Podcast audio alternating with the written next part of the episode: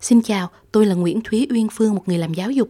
Chào mừng các bạn đến với kênh podcast về các chủ đề giáo dục, sự nghiệp và cuộc sống của tôi. Số podcast hôm nay, tôi muốn bàn một cái câu hỏi mà được dấy lên khá nhiều trong thời gian gần đây. Đó là liệu lễ hội Halloween có thực sự phù hợp với trẻ em Việt Nam và có nên chăng chúng ta cấm hay kiểm soát việc tổ chức lễ hội này ở trong trường học?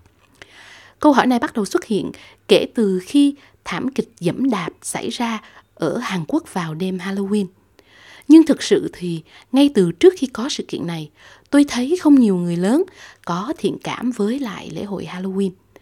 Một số người lớn tuổi từng nói với tôi rằng là họ thấy lễ hội Halloween có vẻ mang màu sắc ma quái, rùng rợn và họ lo lắng không biết con em mình sẽ học được cái ý nghĩa gì từ một cái sự kiện có vẻ rất dị biệt như vậy. Tuy nhiên, thực tình mà nói thì tôi thấy trong số các cái lễ hội có nguồn gốc nước ngoài du nhập vào Việt Nam thì lễ hội Halloween là lễ hội rất được lòng các bạn trẻ.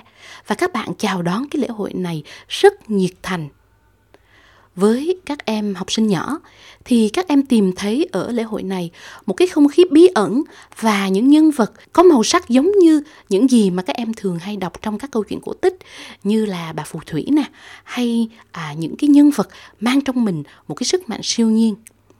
Còn với các bạn trẻ và thanh thiếu niên các em tìm thấy cái cơ hội để thể hiện cái cá tính riêng biệt của mình thông qua việc hóa trang thành một cái nhân vật nào đó trong lễ hội này. Ngoài ra, có vẻ như lễ hội này giúp các em chạm tới một số cái đề tài mà trong bối cảnh bình thường thì người lớn ít cho phép các em nhắc tới hoặc ít nói chuyện với các em như là ma quỷ này, như là cái chết này, như là cái ác này, những cái đề tài mà nghe nó có vẻ hơi tâm tối một chút xíu. Bên cạnh đó, cái việc được ẩn mình sau một cái lớp mặt nạ nào đó dường như cũng cho các bạn trẻ một cái cảm giác an toàn, thoải mái hơn khi thể hiện bản thân mình. Và trước khi trả lời cái câu hỏi chúng ta có nên kiểm soát cái việc tổ chức lễ hội này ở trong trường học?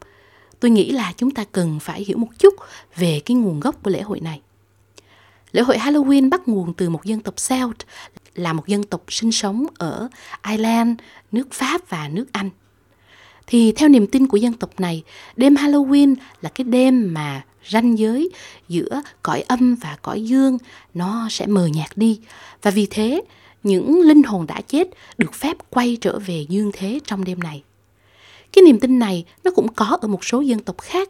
Ví dụ như à, Việt Nam chúng ta có cái ngày rằm tháng 7 hay như trong bộ phim Coco, à, một bộ phim hoạt hình của Disney, thì chúng ta thấy dân tộc Mexico cũng có ngày lễ các linh hồn với niềm tin tương tự. Và cái lý do mọi người sẽ hóa trang thành ma quỷ trong đêm hội Halloween là bởi vì trong số những linh hồn trở về trần gian sẽ có cả những linh hồn tốt là người thân của họ lẫn những linh hồn xấu. Vì vậy, họ hóa trang thành ma quỷ để trà trộn vào và tránh bị những linh hồn xấu tấn công trên đường đi đón người thân của mình.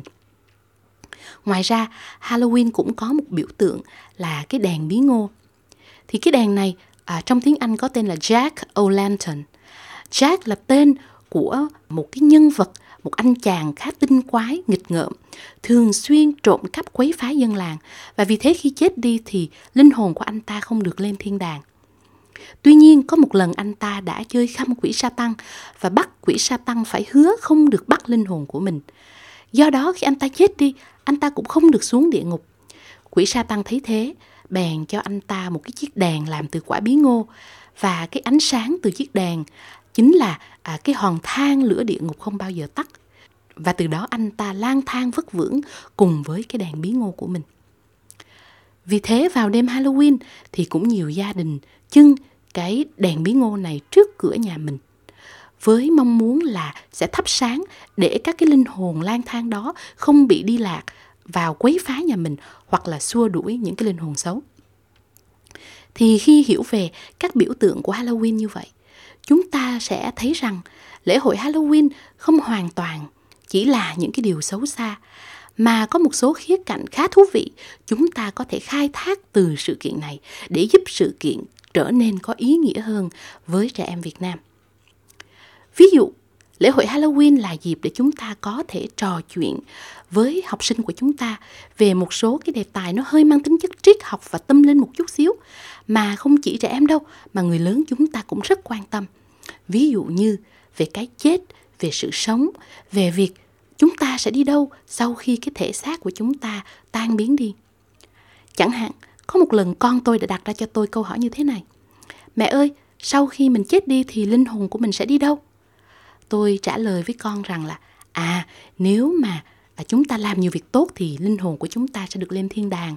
Còn nếu như chúng ta làm nhiều điều không lương thiện thì có thể chúng ta sẽ phải xuống địa ngục. Khi đó bé mới hỏi tôi một câu như thế này.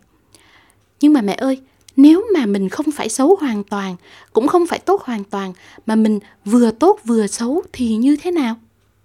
Quả là một cái câu hỏi rất triết học phải không nào?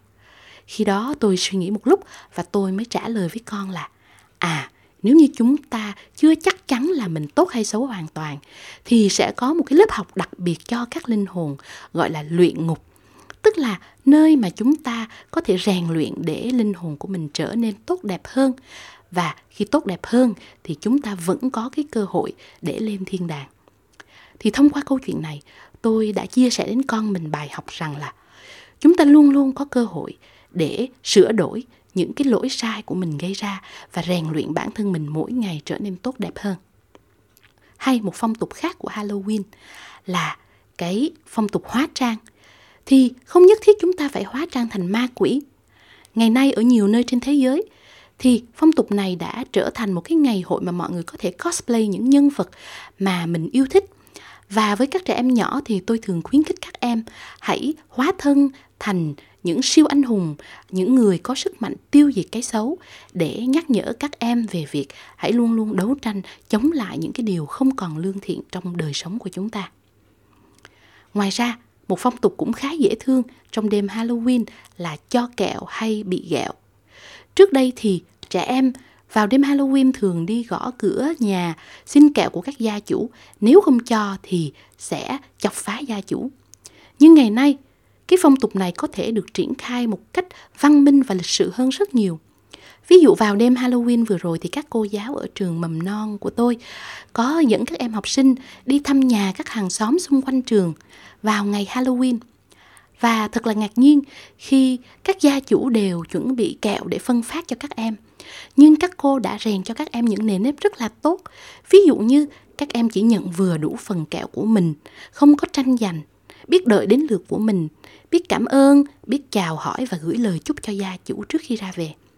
Và tôi thấy cái sự kiện này nó có một cái ý nghĩa rất hay là nó đã giúp mang các em học sinh ra khỏi bốn bức tường của lớp học giúp các em hiểu hơn về cái cộng đồng xung quanh ngôi trường của mình.